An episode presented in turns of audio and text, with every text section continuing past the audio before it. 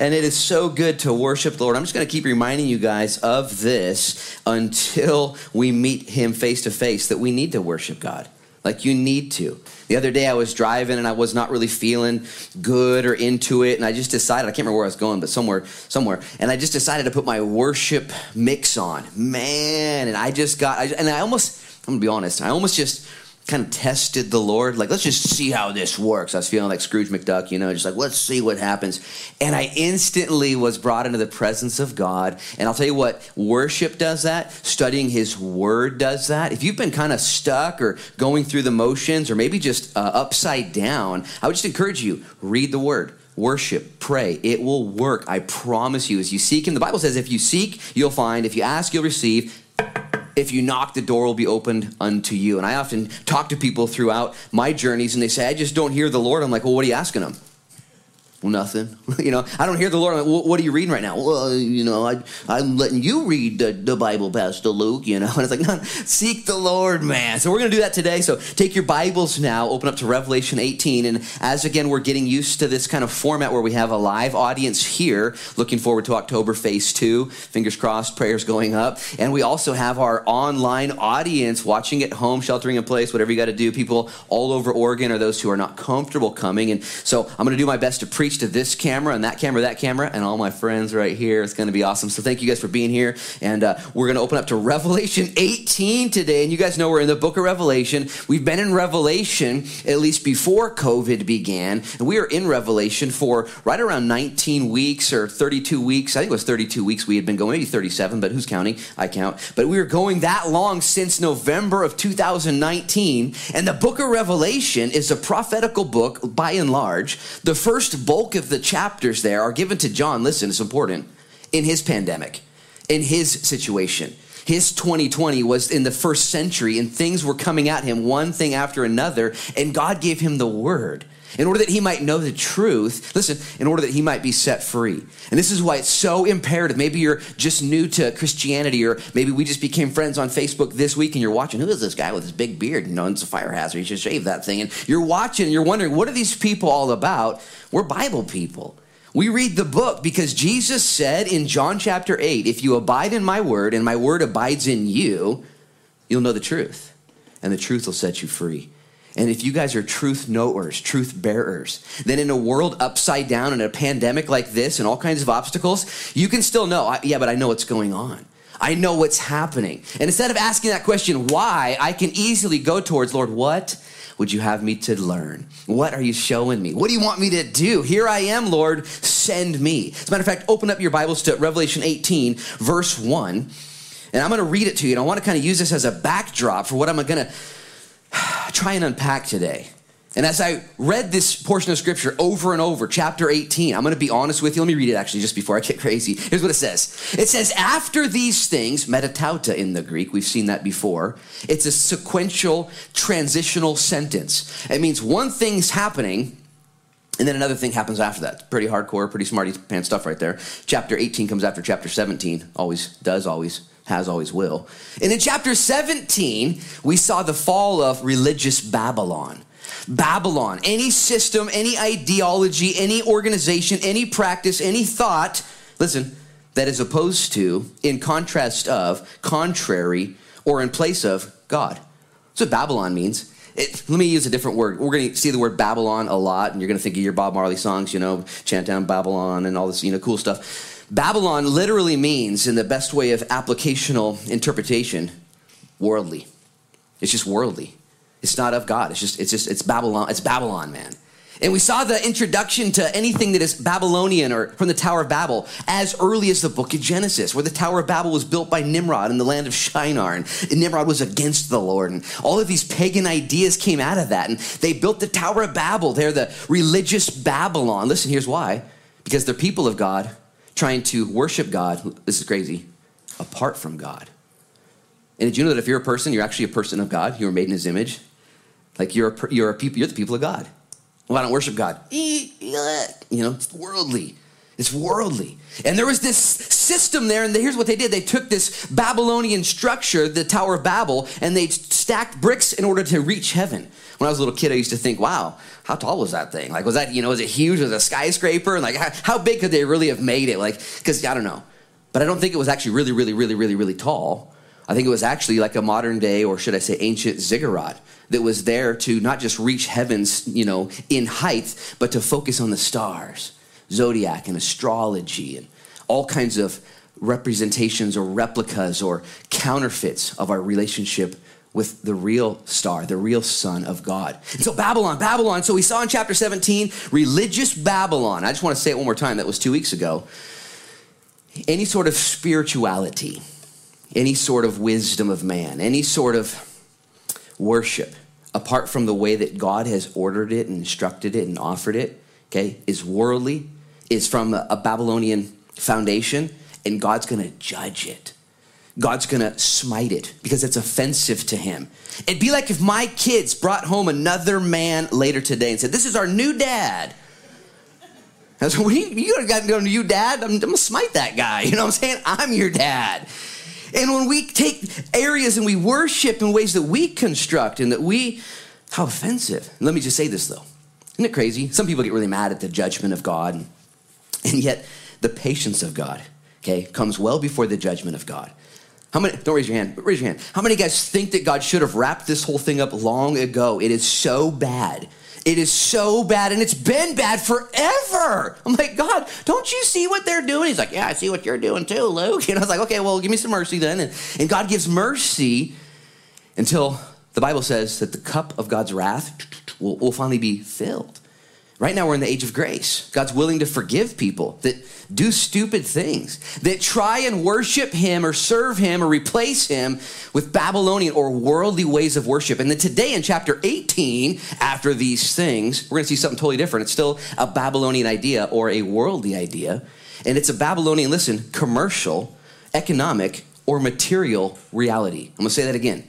And actually, this is a really, really difficult message to preach. When I read this, I was like, I don't want to preach this. Maybe I should get Pastor Rory to pinch hit for me, you know, and get up there. Because the whole idea of chapter 18, I'm going to say a word in front of these other words, but God is looking at the unrighteous commercialism, unrighteous materialism, and the unrighteous wealth, unrighteous pleasure, unrighteous luxury in the world right now. And he sees it, he says, That's not how it's supposed to be. That's not how you're supposed to use your stuff. And God looks at it and he says, That's not what you're, what are you doing with all that stuff? That's not how you're supposed It's unrighteous now in the way that it's being utilized. You know there's enough clean water on planet Earth for every single person? There's water problems all over. It's not God's fault, it's man's fault. Did you know there's enough food right now and provision on planet Earth right now that every single person, all 8 billion or whatever it is, everybody could have more than they could possibly need in a whole year's time? There's so much food. People think there's a food shortage. There's not a food shortage. There's a sharing shortage. There's a hoarding shortage. There's a system problem, and things are broken. And God looks and He says, Okay, I'm gonna give you another couple thousand years to fix that. But if you don't fix it, I'm gonna show you what I'm gonna do. And in chapter 18, Chapter 18, as a matter of fact, if you're going to take your Bible and turn to chapter 18 right now, you're not going to go to Hallmark later today and buy a card for somebody, a sympathy card or a Christmas card or birthday card, and find any verses out of Revelation 18 in any Hallmark card made. There's no, as a matter of fact, before I studied this out last night, I have a couple Bibles I use, and this one's kind of new. I got it in 2005 or something like that. And before I studied it, there were no verses underlined, nothing highlighted, nothing memorized in chapter 18, because I'm just going to say it my way. Chapter 18 is the worst. It's the worst. And as we look at it today, I actually have some stuff highlighted and underlined now. But before I keep talking and before my mom silences my dad's phone, love you, Dad, very much. These phones. And before I keep going, I just want to once again say, what are we about to study? We're going to study God's word to John that he gave him then as a warning to the people in the last days. Listen, that's us about the commercialism, materialism, about the luxury and the pleasure, all the things that I'm up here, I'm, the, I'm, I'm going to be the poster child today, okay? Because I got, raise your hands if you have more, more pants at home than you need. Anybody got more, more pants? Okay, me and Tara. Okay, and Don and, and Don and Debbie. Everyone else, you guys are doing good. Two pairs, good job. I have more pair, I have more pants than I need. I have more shoes than I need. Okay? I have more stuff than I actually need, and you got to ask that question what's going on with my heart? What's going on with my heart? I'm going to read verse 1 again to you. It says, After these things, I saw another angel coming down from heaven, having great authority, and the earth was illuminated with his glory.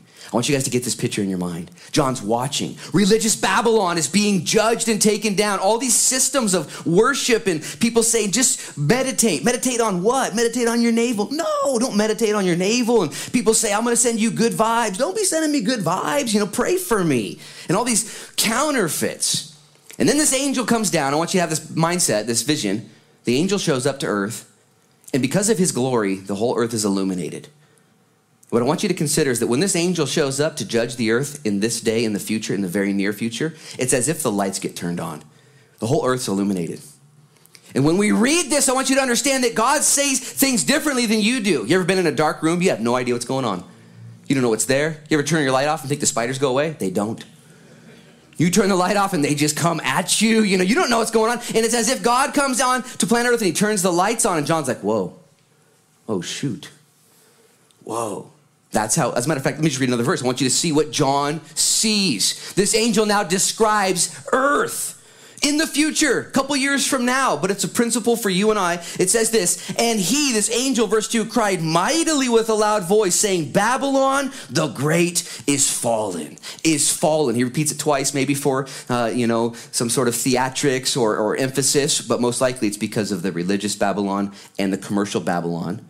Listen what he says. And has become a dwelling place of demons, a prison for every foul spirit, and a cage for every unclean and hated bird. Now, there's nothing worse than hated birds. Don't you hate the hated birds, man? They're the worst. And I read that. I was like, what's a hated bird? You know? Here's, what, here's the point, though. The angel comes, the light is turned on, and all of a sudden, John and this angel see planet Earth as a prison for demons and all foul spirits and all hated birds.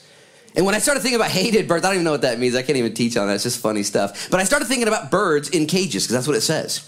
And I don't know if you know anything, but birds aren't meant to be caged, are they? They're kind of they're meant to be you know fly. And if you've ever been in a real shabby zoo or a real messed up, you know, you just know that's wrong. It's just wrong. It's perverse. It's, it's, it's imbalanced. And God looks at planet Earth right now in the religious system, which we talked about two weeks ago in chapter 17, and he looks at the commercial, at the, at the material system today, and he says, that's, that's not what, what it's supposed to be. It doesn't even take long to, to get people to agree with that. Like, yeah, I totally see the imbalance in our world today, and God's gonna show us what He wants us to understand right now so we don't find ourselves losing focus and getting distracted, even in the day of, let's just call it, the day of wealth and prosperity here in America. Okay, we're very, very blessed. So let me lay down some groundwork and some framework for you who are taking notes. I want you guys to consider something with me. I use that word righteous and unrighteous. There's unrighteous commercialism, unrighteous wealth, unrighteous pleasure, unrighteous luxury. And did you know that there's also righteous wealth, righteous pleasure, righteous luxury? Did you know there's righteous materialism, righteousness? As a matter of fact, I'm going to use this. You guys have heard this teaching before, but there are the righteous rich and there are the righteous poor. And there are also unrighteous rich and unrighteous poor. The righteous poor are those, are the righteous rich are those people who steward their wealth well, who invest, who work, who save, who are gifted, who are talented, who are wise, and God uses them to gain wealth in order to then bless others and to steward it for His glory and for others' good. You ever met a righteous rich person? I had a guy text me last night. He said he wanted to do something with his money. He, he told me what he wanted because he sees all the, the, chaos. And I'm not going to tell you what's going to happen until it does happen. But he told me, here's what I'm going to do with my money. I need some contact info. And I looked at this. I said, dude, don't be messing with me. That's not for, not for me. It's for somebody else. And he want, and he has money. And he's righteous. And you guys have all met righteous wealthy people that have money, they have resources, and all they're trying to do, God's blessed them and He's entrusted them. And maybe you, if you're like me and Tara and Don and Debbie, you have more than three pairs of pants, and everyone else here living in poverty, but we have more pants than we need. And God says, Hey, are you righteous with your wealth? That's a question. Are you righteous with it? Do you love God? Are you grateful? Last night I was sitting in my house, so, so tired. And I had to study and I had to read Revelation 18 over and over again. I was like, ah. And I just looked at the corner of my house and I saw two walls coming together. You guys have the same thing at your house. It's kind of cool. And I just looked at the corner. I was like, dang, I have walls. And I was so blessed. I was like, there are dozens and hundreds of people right now in Lincoln County and Oregon and Jackson County. They don't have walls. And I, and I, and I repented real quick because I had to appreciate my walls in, in, in a couple days, maybe even longer. And I just thanked, I was like, God, I don't have to build a house. I don't have to. I'm good. I said, Oh, thank you for my blessings. And really, to, to, to, be wealthy, to have enough, to have more than enough, and to stay righteous literally means to do two things to be grateful and to be generous. Okay? You can have millions, you can have billions. And it doesn't mean that you're unrighteous by being rich, as long as you're grateful and generous. But have you ever met an unrighteous rich person? A person who has more than they need, just, just like me, and yet they don't find themselves grateful, but instead they're ungrateful. They're bent out of shape. They're, they're impatient. They're upside down. You see what they have, and, and there's no joy in their life, and, and yet they have everything. And, it's, and not only are they ungrateful, but they're not generous. They're stingy. Okay, this is the type of materialism and the type of uh, commercialism that the Lord says, I'm going to give you a little bit of time to figure that out. Okay? You don't have to get rid of all your stuff. I gave you wealth. I gave you wisdom. I gave you the abilities, but you're not doing it the way I want you to.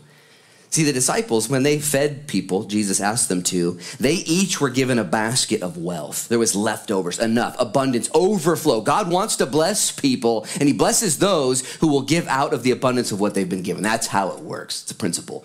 God actually said in the book of Malachi, test me. See if you can outgive me. If you give, I'm just going to give back to you. Okay, it's going to be this little game between you and I the rest of your life. Try it. Just try it. As a matter of fact, I, a long time ago, developed a philosophy of ministry.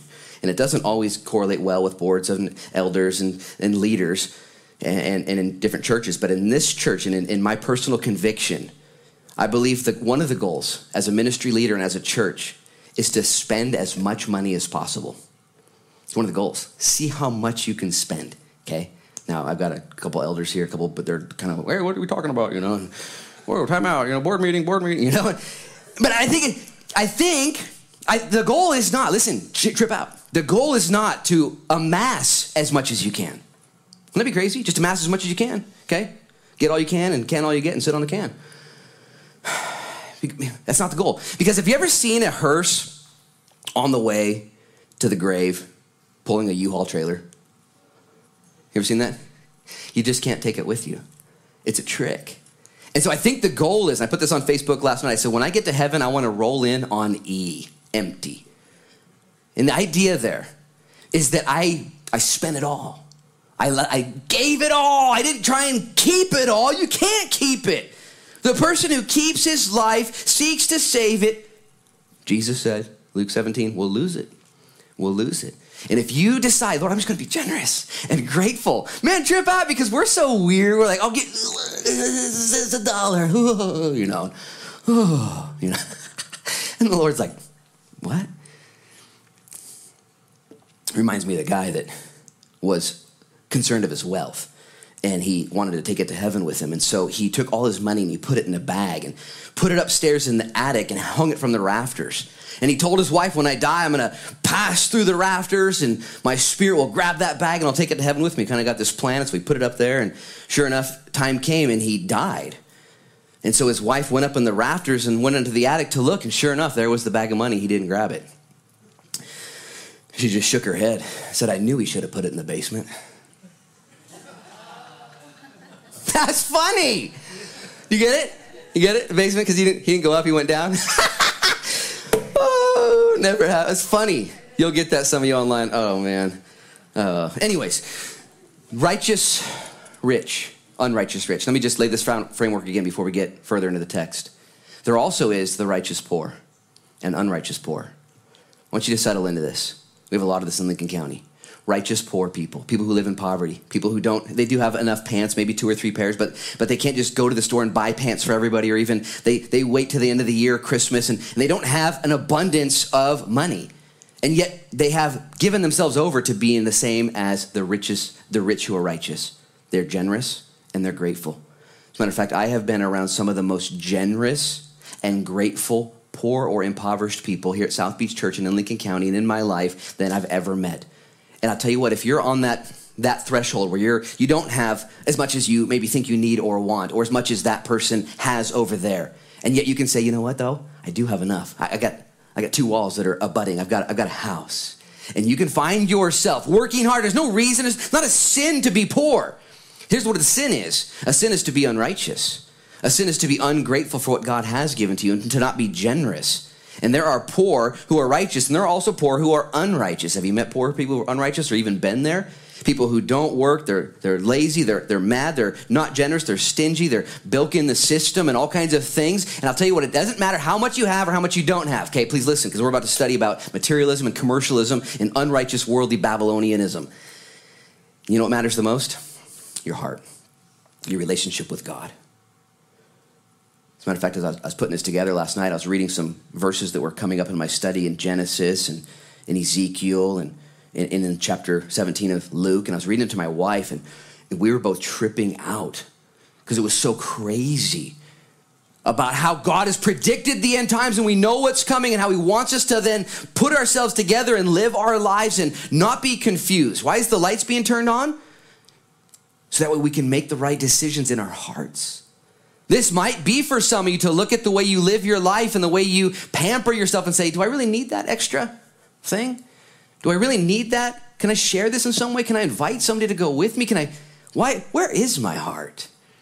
Because there's nothing innately wrong with blessings and houses and cars and vacations and pleasure.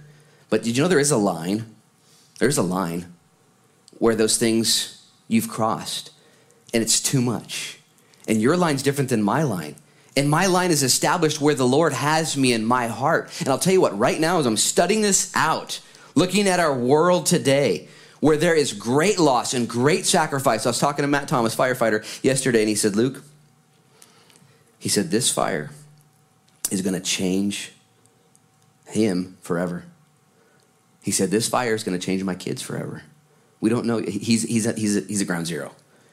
He says, when you drive into ground zero, there's no preparing yourself. He's seen it dozens of times. There's no preparing yourself for the devastation. He said, This fire is going to change Oregon forever. My good friend Dave Rich Creek was here yesterday, and, and we were talking about the current emergency and then Corona. And some of his friends were saying, I can't wait to get back to normal. And he said, It's never going to get back to normal. It's never going to get back to normal. All of this is changing. And as I studied chapter 18, I thought, what a time to let the Lord search our hearts and to examine our hearts. I want to just keep going normal. I want to go back to February. Everybody vote February, let's go back to February. Woo! You know, buy some stock, buy some land, just stay in February. Like calendar goes to March. No. And yet the Lord says, Luke, the best is revealed through the refiner's fire. The best can come out. The best and he's cooking things down and he's revealing motives. And his grace is still sufficient. If you're blowing it, if you're out of control, if you're off the deep end, if you're doing things in a Babylonian or worldly way, and you're still here, and you're still breathing, that means you can repent. Even today and say, Oh, Lord, Lord, ah, ah, I'm sorry. As you see the coming judgment, as you see what God intends to do, the warning is given. Look at verse 3. It says, For all the nations have drunk of the wine of the wrath of her fornication. The kings of the earth have committed fornication with her, and the merchants with her have become rich through the abundance of her luxury. Guys, it lists kings and merchants and nations all coming together in a worldly understanding of how to spend money, make money, keep money, and dispense money in a way that is offensive to God. It says there in the very end of verse 3 they have become rich through the abundance of her luxury commercialism and materialism. And all these things come out in our world, not just in the end days, but throughout all time. You guys know this is a perennial problem with humanity. Remember that story Jesus told of the man who was in debt? He owed about $50,000 to the government, and the king called his card, and he showed up. He's like, Look, I don't have any, I just can't pay, but I will. And he says, No, you're going to jail. And he says, I got a family, please have mercy. And the king looked at him and said, You know what? Feeling good today. $50,000, gone. No way. Are you serious? Totally forgiven. Start over, do over, bailout. Get out of here, you rascal. You know, and the guy leaves. He's fired up. And he goes outside and he sees a guy that he had bought in a Subway sandwich for earlier, five bucks. And he said, Hey, remember that sub I bought, five bucks? Kind of need that five dollars. And the guy said, I don't have five dollars. Like, I'll get it to you later. He's like, No, I need it now. And the guy who'd been forgiven 50,000 looked at the guy who owed him five and he turned the wrenches on him and he threw him in jail. And he held him accountable for the five bucks after he'd been forgiven 50,000. And the king heard of that and said, He did what now? How, how's that? No, say that again. I forgave him 50,000 and he went cray cray for five bucks. Go get him real quick. Go get him real quick. I'll tell you what, guys, when you realize the debt you've been forgiven, when you re- Jesus told that ludicrous story. It was a parable to illustrate a ludicrous reaction to abundance and wealth and forgiveness and freedom. Who would do that? I guess I, I guess I might be liable to do that.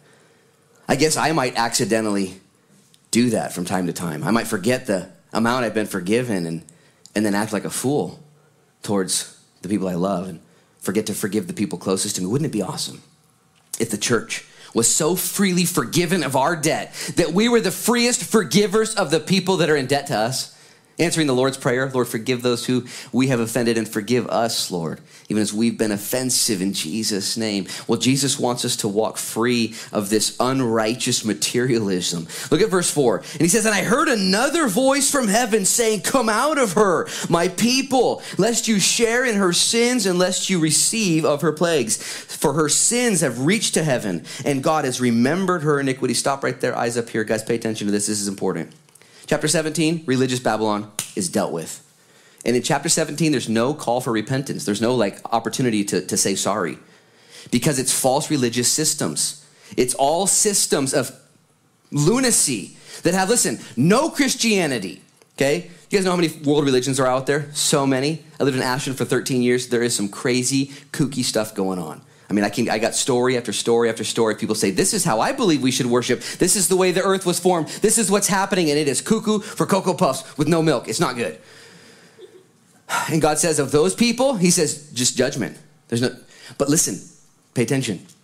For the commercial, material, unrighteous worldly system, right here in the future, God calls out to the tribulation saints and he says his people.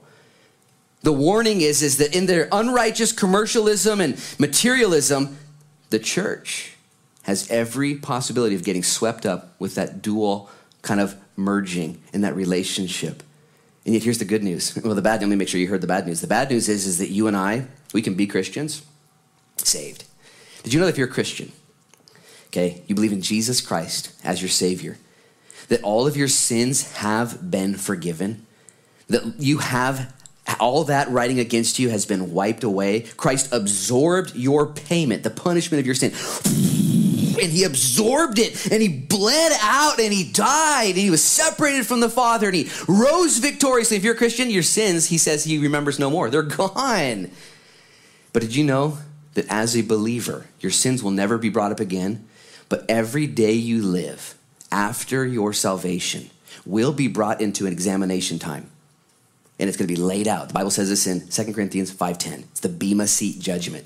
Where you as a believer, yeah, you've got, it's the judgment seat that Olympiads would be brought to. And they would be given the bronze or the silver, the gold medal. And the Bible says that God's eyes are like fire. And he's going to burn away your entire life after you got saved. And everything that was wood, hay, and stubble, okay, it's just going to burn up. It's going to be like a huge bonfire. Some of you guys are going to be bigger than others. Everything you did that wasn't for the Lord, just dumb or weird or stupid. And, and then the Bible says, though, those things you did in faith, those things you did in generosity and servitude, gold and silver and precious stones and jewels, all that stuff, it'll remain and it'll be your reward in heaven. And you'll go to heaven with that commerce of faith and you'll share it and you'll worship. And that's kind of how it, it's going to look. And the lord is so good. Please listen because you're his kid if you're a christian okay he's not mad at you he's not angry but he is concerned enough to warn you and to say again and i heard another voice saying come out of her my people Whose voice is this? It's the Lord saying, guys, don't get swept up. Why not? I have three kids and I love them. And when I see them doing dumb things or investing their wholeheartedness into foolishness, I have to kind of make a decision as their dad. How, how far am I going to let this go? how far, you know? If it's something that's going to, it'll end and they'll figure it out. But if my kids piled all their money together and they said, "Dad, we're going to take all our money. We took all of our uh, piggy banks and we have we have five thousand bucks, which they don't. But let's say that five thousand bucks, Dad, we're going to go outside and our neighbor, the neighbor kid, wants to sell us a bucket of air. And man, we can't live without air, so we're just we think it's a great investment. We're to go give him five thousand dollars, and we're to get a bucket of air. We're to share it with everybody. We're to be super generous, super grateful for that air. I would counsel them not to do that. I would say that's a foolish investment. You don't need what I've already provided. And I would, I would, no! And this is what God is saying to his kids who get swept up in this. I just want you guys to see the mercy of God, the heart of God. Once again, he's, he doesn't want you and I to blow it. This is such a hard message to preach because we're such softies. We are such babies. And a simple attitude of gratitude today might be all that God wants you to have. Can you imagine if a fire victim came to your house later tonight and just peeked in on you and you were super grumpy that you had to take the trash out? And that fire victim said, You have trash? I lost my trash. I don't have anything. Wouldn't that be offensive if we found ourselves living our life and this warning comes out? You know, this warning reminds me of the warning that was given to Lot and to his family. You guys remember Lot back in Genesis? I don't have time to read the whole story, but you guys remember Lot and Abraham were pilgrimaging through the world and God was calling them and they posted up together and they needed separate land because of all their stuff. And the Bible says that Lot posted up near Sodom and he looked up and he saw that they had a Kohl's, they had a Gap, they had a Macy's, and they had a Starbucks. And he's like, Can I go there, Uncle? You know, I think they were brothers actually. And could I go there? And, and, and Abraham's like, Yeah, I'm gonna stay out here in the woods with God and just worship. He's like, and he went into the city. Lot did because he liked it. And he went in, the Bible says just a few years later that he was sitting in the gate, which means he's a, a council member in the city. Usually, council members want to kind of preserve the city and make it so, you know, they, they like it. And, and he was serving his own interest, and none of that's necessarily sinful. And when you think of Sodom and Gomorrah, maybe it's just me, but when I think of Sodom and Gomorrah, I think of dark, immoral, sexual perversion, chaos, like, you know, Sodom and Gomorrah. And it was, okay, you guys know that. Sodom and Gomorrah was the end of the train for the judgment of God in sexual perversion and confusion. It was all bad. And when God judged Sodom and Gomorrah, I usually just assume, well, it's because they were so immoral sexually, okay? That was part of it. I'm going to read to you out of the book of Ezekiel. This is Ezekiel chapter 16. It says, Look, verse 49. This was the iniquity of your sister Sodom. She and her daughter had pride, fullness of food, abundance of idleness. Neither did she strengthen the hand of the poor and needy. I read that last night and almost fell off my chair. I'm gonna read it again. This is Sodom's sin. Why did God ju- judge Sodom? Here's why. Because she had pride. Uh oh. She had abundance of food and abundance of idleness. That means she wasn't using her time well. Neither did she strengthen the hand of the poor and needy. And God looked at that and said, That's not right. I've blessed you. I've blessed you, and you're spending your time in idleness. Guys, this is America 2020. 2020 is kind of a wash. We don't even know what's going on. But isn't it interesting that our whole entire system is built on entertainment? Do you realize this? I mean, we just love, and I, am I'm not, I'm preaching to myself. We love entertainment. We love it. We love to be amused. Did you know that the root word muse, muse means to engage, to think, to consider, and to engage. You're musing on something. You're just musing. Did you know that if you put an A in front of it, to amuse means that you're doing the exact opposite of that? You put an A in front. Ah, millennial means you don't believe in the millennium. Ah, amusement means you know what I like to do? I don't like to think. I don't want to do anything. When I started thinking that through last night, you know what my favorite place to be on planet Earth is? Is in my nothing box where I'm not doing anything. You know what I mean? Men have the nothing box where you just go and you just get in your nothing box and you just sit there and there's nothing going on. Man, that's my favorite place to be. And I repented that because I want to just do, nothing. you know, and the Lord says, careful of that abundance of idleness and not strengthening the hand of the needy. Oh, and you're prideful in that? And as I began to see the sin of Sodom, why Sodom was judged, I began to recognize the sin of myself, I'll say first, but also America and the church. Did you know that the angel of the Lord was sent to Sodom and Gomorrah to warn Lot, just like this verse in chapter 4? The angel showed up and said, Hey, you got to get out of here, bro. We're gonna, it's getting, it's going down. He said, Well, just come and hang out for a night. What? And, and, and chaos happened. You guys know the story. It's chaos. And the next day, check this out. This is so intense, guys. Jesus was asked a question by some Pharisees one day, and they asked him, they said, What's it going to be like right before you return? So he told them. This, this, this chapter 18 we're studying, it's about the end times. Jesus told his boys 2,000 years ago as well. This is what Jesus said in Luke 17. I want you to pay attention. He says, And it was as it was in the days of Noah, so it will be also in the days of the Son of Man. They ate, they drank, they married wives, and they were given in marriage until the day that Noah entered the ark. And the flood came and destroyed them all. Can you imagine that? Right up until the very first day of rain that came, the people of Noah's day were just partying, living their lives in an unrighteous connection to God, doing whatever they did wrongly. I don't know how you guys interpret or prepare yourself for the very end, for the rapture of the church and for the, the, the return of the king. I tend to think it's going to get so bad we're going to like know it. Did you know that the Bible says it's going to be business as usual in a lot of ways? in an unrighteous system of worldliness right before the Lord returns. Je- Jesus goes on. He says, likewise, as it was also in the days of Lot, they ate, they drank, they bought, they sold, they painted, they planted, they painted too. They planted, they built.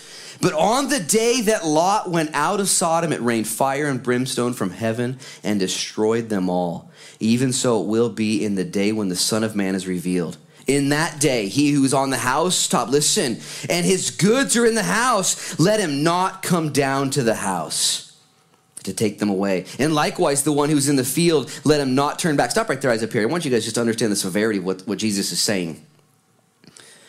He said it'll be like Lot's days, it'll be like Noah's days. Everyone's going to be doing stuff. Just doing stuff, just TikToking, just going for it, getting married, getting after it investing, buying, planting, just doing stuff.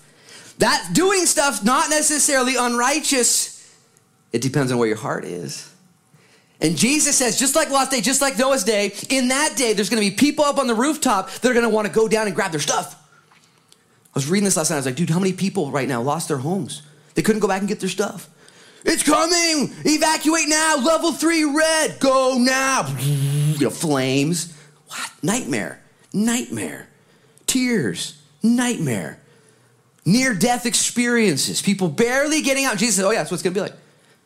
It's what it's going to be like. And then Jesus says one of the shortest verses in all of the entire Bible Luke 17, verse 32. Remember Lot's wife. What the heck? You guys remember Lot's wife, right? We don't even know her name. She's just Lot's wife. Is Lot's wife? Is Lot's wife? You know. And Lot's wife says it right here. It says, whoever seeks, Jesus says in verse, actually, I'll tell you about Lot's wife. Verse 32 says, remember, Jesus is serious. Guys, it's going to catch you off guard. It's going to happen. There's going to be some waking and shaking, but it's going to happen just like it did. And Lot's wife, you guys remember, was asked to evacuate Sodom. She wasn't sexually immoral. She wasn't all impure, all these things that we think. Instead, she, like her husband, was attracted to the unrighteous wealth and materialism. And so when fire was coming down, you guys know, the angel says, Don't look back. And Lot's wife, you guys know the story, was running. You guys ever ran while looking behind you? Ooh, you know, you can't do it. You're going to run into stuff. You're going to run crooked. You're going to run wrong. You're not going to run straight. And the principle is don't look at the things of this world with longingness, with desire guys, this is hard. I got a crowd of about 30 people, and there's some young people and some old people, and there's some investors, and there's people in here, there's, there's doctors in here, there's people, there's business owners, okay? And I'm right there with you, and I want to, Lord, how do I how do I navigate that? I don't want to get swept up into the commerce, into the unrighteousness of this world. Two things. Stay grateful. Thank you, Jesus, and stay generous. How can you be you, you can't outgive the Lord. Well, I can't be too generous. That sounds a little bit crazy. Can't be too generous. I'll be, I'll be a little generous. No, try the Lord. Test Him. Test Him. Show up to heaven on empty. Give it away. Give your heart. Start with your heart. Who cares about your stuff? Because where your treasure is, your heart will be there also. Let the Lord use your heart. Remember a severe warning from Jesus. Remember Lot's wife. And then Jesus gives us that classic line. Preceding that line, though, is remember Lot's wife. And then he gives the warning. Here it is. Whoever seeks to save his life will lose it. And whoever loses his life, who gives it away, will preserve it.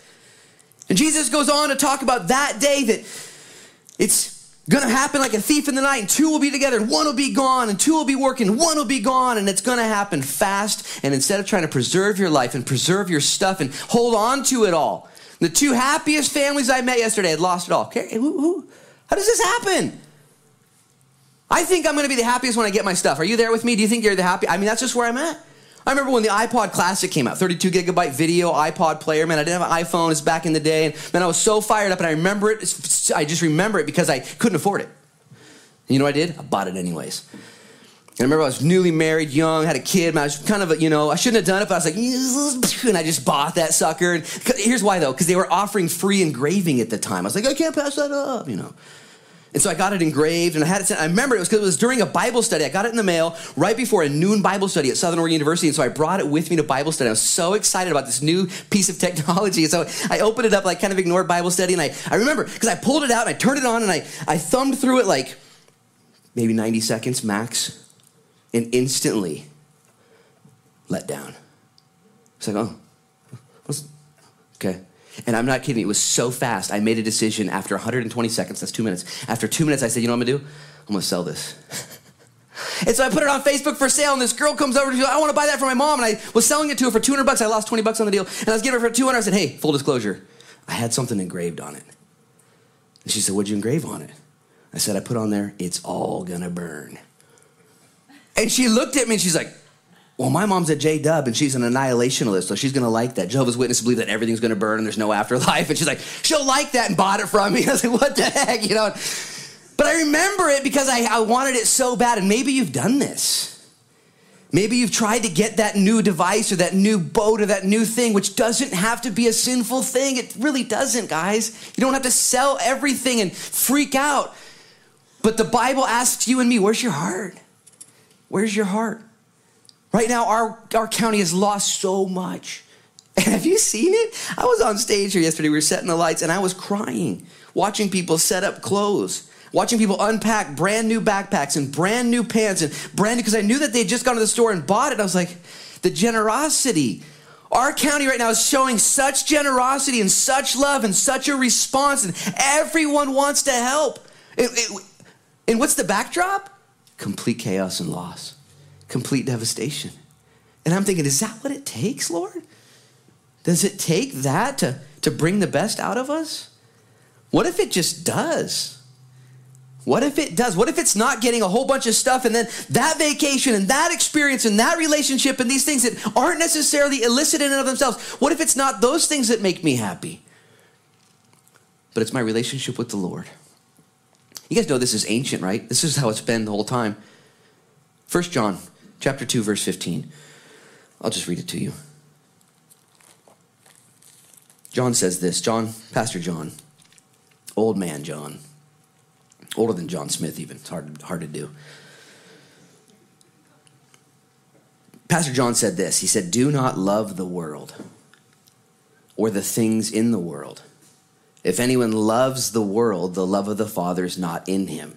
And here's why. Please listen. Because if my kids brought back a $5,000 bucket of air, I'd be, oh, dude, you did what now? Oh, no, I think you got, I don't think you did that right. Here's why. For all that is in the world, the lust of the flesh, the lust of the eyes, and the pride of life, is not of the Father, but is of the world, and the world is passing away, and the lust of it. But he who does the will of God abides forever. Such wisdom in 1 John chapter 2. Guys, don't love the things of this world. Doesn't mean you can't have stuff, but careful. Where your heart is, your treasure is going to be there. Careful, friends. Careful, young people. Careful, friends watching at home. Because all that stuff is wasting away. It's fading away. It's rusting away. It's being stolen away. The lust of the flesh, the lust of the eyes, and the pride of life. Guys, check this out. Trip out, trip out, trip out. Did you know that in Genesis chapter 3, Adam and Eve had everything? they were so taken care of. And the devil came over to him and said, Are you sure?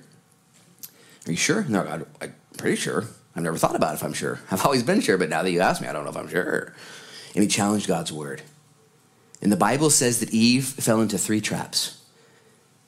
She saw that the food was good, lust of the flesh, and it was pleasant to the eyes, lust of the eyes, and that it would make her wise in the pride of life.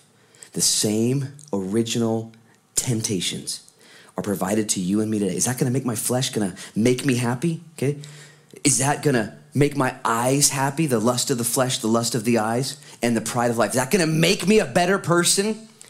These temptations, these lures are in the water right now for the fish of God that are swimming around. And if you're like a normal person, just a normal sinner like me, okay? The pride of life. I want people to like me. I want followers. I want likes. I want shares. I want I want this and I want to be a YouTube influencer and all these ideas out there that people are looking to. Why? Watch out, pride. Watch out. Pride will lead you so far away from the Lord, you'll be off camera just like I just got you. You cannot walk with the Lord in pride. How do you how do you diminish pride? I'll tell you how. Attitude of gratitude. Be thankful. Be thankful. The most fun people to be around okay, in my entire life are grateful people. They're just happy. Some people bring joy wherever they go. Some people bring joy whenever they go. You get the difference? I've been both. I've been both. And I want to be so grateful and so humble. And Jesus gives us this warning, and it's all the way in Genesis 3. Our first parents fell for this sin. And John tells us, don't love the things of the world. Why? Because it's fading away. And I like to hang on to my stuff and, and I buy things and I have things. And the Lord says, That's not going to heaven. Last night I was putting all this together and I had my laptop there, my gadgets and my stuff, and, and I was looking at it all. And the Lord says, That's, it's fine. Use it. It's good. Use it. It's not, you're, not, you're not taking any of that with you, bro. Why? Because you don't need it. It's not, it's not going to heaven. Heaven is going to take all of the things that we have down here and they're going to pale in comparison Guys, for most of you who are listening and Christians and tuning in, and myself, I'm gonna I'm actually getting in a car right after this and driving up to Yakima. I'll be teaching up there all week, and I got a lot of time to just think about this. Just think about my heart. Where's my heart? Is my heart okay? And you can have a house or two houses or investments, or you can have businesses, and, and if your heart is near to the Lord, you're exactly where you need to be. Exactly where you need to be. But if your heart is far from the Lord, the heart of every issue is an issue of your heart. And wouldn't it be awesome if today you just repented in this warning of chapter 18? You just said, Lord, don't let me. Here's the call again. And I heard another voice, verse 4, crying out from heaven, Come out of her, my people, lest you share in her sins, unless you receive of her plagues. Verse 5, it says, For her sins have reached to heaven, and God has remembered her iniquities. Stop right there. I just want you guys to understand this little connection, because if you're like me, don't you think we're in overtime right now? Isn't it overtime? Like, what are we waiting for?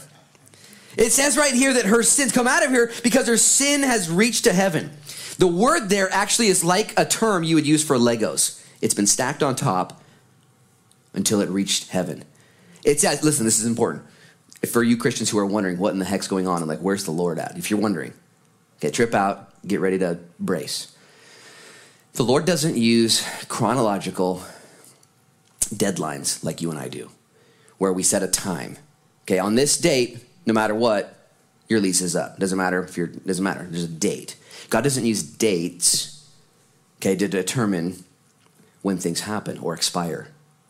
Instead, he uses the moral compass of society. And when the moral compass of society, when the moral wrath, when the moral failure, when it stacks up high enough, when a culture gets so backwards and away from the Lord, it's upwards, not a long chronological measurement. And when sin reaches heaven, it's as if God says, okay, that's, that's enough. The septic tank is full. It's time to clean it out. And when a culture, a society, a man or a woman reaches that point of immorality where judgment and only judgment can save this person, God will bring judgment. This clears up a lot of questions for me as I look at America, as I look at the world. You probably think you know some things, and you do. You, you see news. You saw the recent bill passed in California by Gavin Newsom, the, the governor of California, and the voters down there. And they passed that new bill that charges sex predators and offenders at a lesser sentence. So now you can get away with sexual crimes with minors and other things, and you can become a predator at an at a easier sentence and I sit back and I'm, sure, I'm asking myself, I don't, wait, how, how do, how do they, they, they, put, they gave that green light? And it's one more direction in the wrong direction, one more step. And as these things, and maybe you've recently saw, don't even go there, just the stuff that's being put out on social media and the stuff that's being put out on Netflix and the chaos that is being accepted. And it's one more step in the wrong direction. And there will be, I'm wondering, Lord, when are you going to come back? And personally, I, I only know like a little bit. We see the tip of the iceberg, don't we? We just see a little bit of chaos, grossness. Like, that's gross, that's gross, that's wrong. And the Lord's like, dude, you don't even know what's going on in basements, other countries our own country. And there will be a time, and the Lord says to you and to me, Hey, Lincoln County, how's, how's 2020 treating you? Dude, it couldn't get wilder, right? What are we going to do? May the Lord use this shakeup to wake us up. Like I said, I'm so blessed today. I got a six hour drive. I'm, I'm counting that as a blessing. Because me and the Lord get to do business. And I get to go, and tomorrow morning my teaching schedule starts, and I'm gonna go through the entire book of Acts in five or six sessions all week long with these kids, and I get to explore Jesus and the church and how it looks, and we get to let the Lord wash over us with the water of His Word and soften my heart. Even as Lincoln County pulls itself out of the rubble, and as we come together as families and say, Lord, what am I doing? There's a temptation to run back and grab stuff, and Jesus says, it's gonna be too late. It's going to be too late. My children, come out of her, lest you share in her plagues. The Lord's heart of warning is because he loves you. He doesn't want you buying $5,000 buckets of air. All of these things that we think are going to bring us pleasure and satisfaction and happiness, they won't, but He will. And the relationship we share with others. Did you know what God wants you to do as a believer right now? And I prayed this for some of my friends yesterday. Some of my friends who are going through it, they lost everything. God wants you to be a witness, okay, of his goodness. Just where you at. Maybe you didn't lose anything. Maybe you're actually doing good. You've actually, uh, people have actually done well in 2020, believe it or not. Wouldn't that be awesome if you were a witness by being grateful and generous? You said, you know what I'm doing in 2020? I'm just so grateful. I'm so grateful for everything. I'm grateful for everything. Stop being a complainer. Stop being mad at you know the masks and just I'm just grateful. Be a witness. Okay, I, I'm so grateful and be generous. I guarantee you, one of the best things. And I, I meant to finish chapter 18, so you're gonna have to come back next week. Sorry about that. One of the best things we can take away from this portion of scripture is that God is going to allow you and I an opportunity to stand tall in the midst of a world that is looking for light looking for hope, looking for help, looking for an example. And Jesus gives us warning. Genesis and Ezekiel and Luke and First John and Revelation, the whole story says, guys, there's a limit. There's a limit because that stuff's ripping you off. That stuff's taking you away. Come out of her. The worldliness, the commercialism that doesn't bring him glory and doesn't bring others good. I'm going to pray for us right now in closing, guys. I love you so much. I'm so proud of Hart County, and I'm so heartbroken for all of the devastation. We don't even know yet that Monday's coming tomorrow and it's going to be intense. May the Lord use us. May the Lord rise us up. Would you bow your heads? Lord, in Jesus' name, we thank you for your word, which is powerful, which is true, which is timeless which speaks to us, Lord, in anointed fashion that changes our lives. If we abide in your word, we'll know the truth and we'll be set free. And I pray in Jesus' name you would set us free from our materialism, from our commercialism, from all these things, Lord, that are not actually bringing us joy. I pray for my friends that are here with me and those friends watching online and those friends that will see that didn't get this message, that they would see our lives, that we'd be so quick, so quick to share, so quick to bless, that we'd be sharing in all things all things heavenly, all things worldly, all things earthly. Lord, you forgive me. And if you're here this morning and you're watching online, you just need help in this. You just uh, you would ask the same question I asked when I was on the phone with Matt yesterday. Lord, what would you have me learn? Would you raise up your hand right now if you just want to be a student? Say, Lord, show me. Show me, Lord. I'll do it. I'll do it. Don't hide it from me, Lord, and help me to take what you tell me as truth and as right. Raise your hand up right now if you're willing to say, Lord, what would you have me to do? My hand is up, Jesus. I love you and I thank you. And I commit this time in our church and this world to you. Come quickly, Lord Jesus. And it's in your name we pray. Amen and amen. Amen. God bless you guys. Man, that was so fun to preach.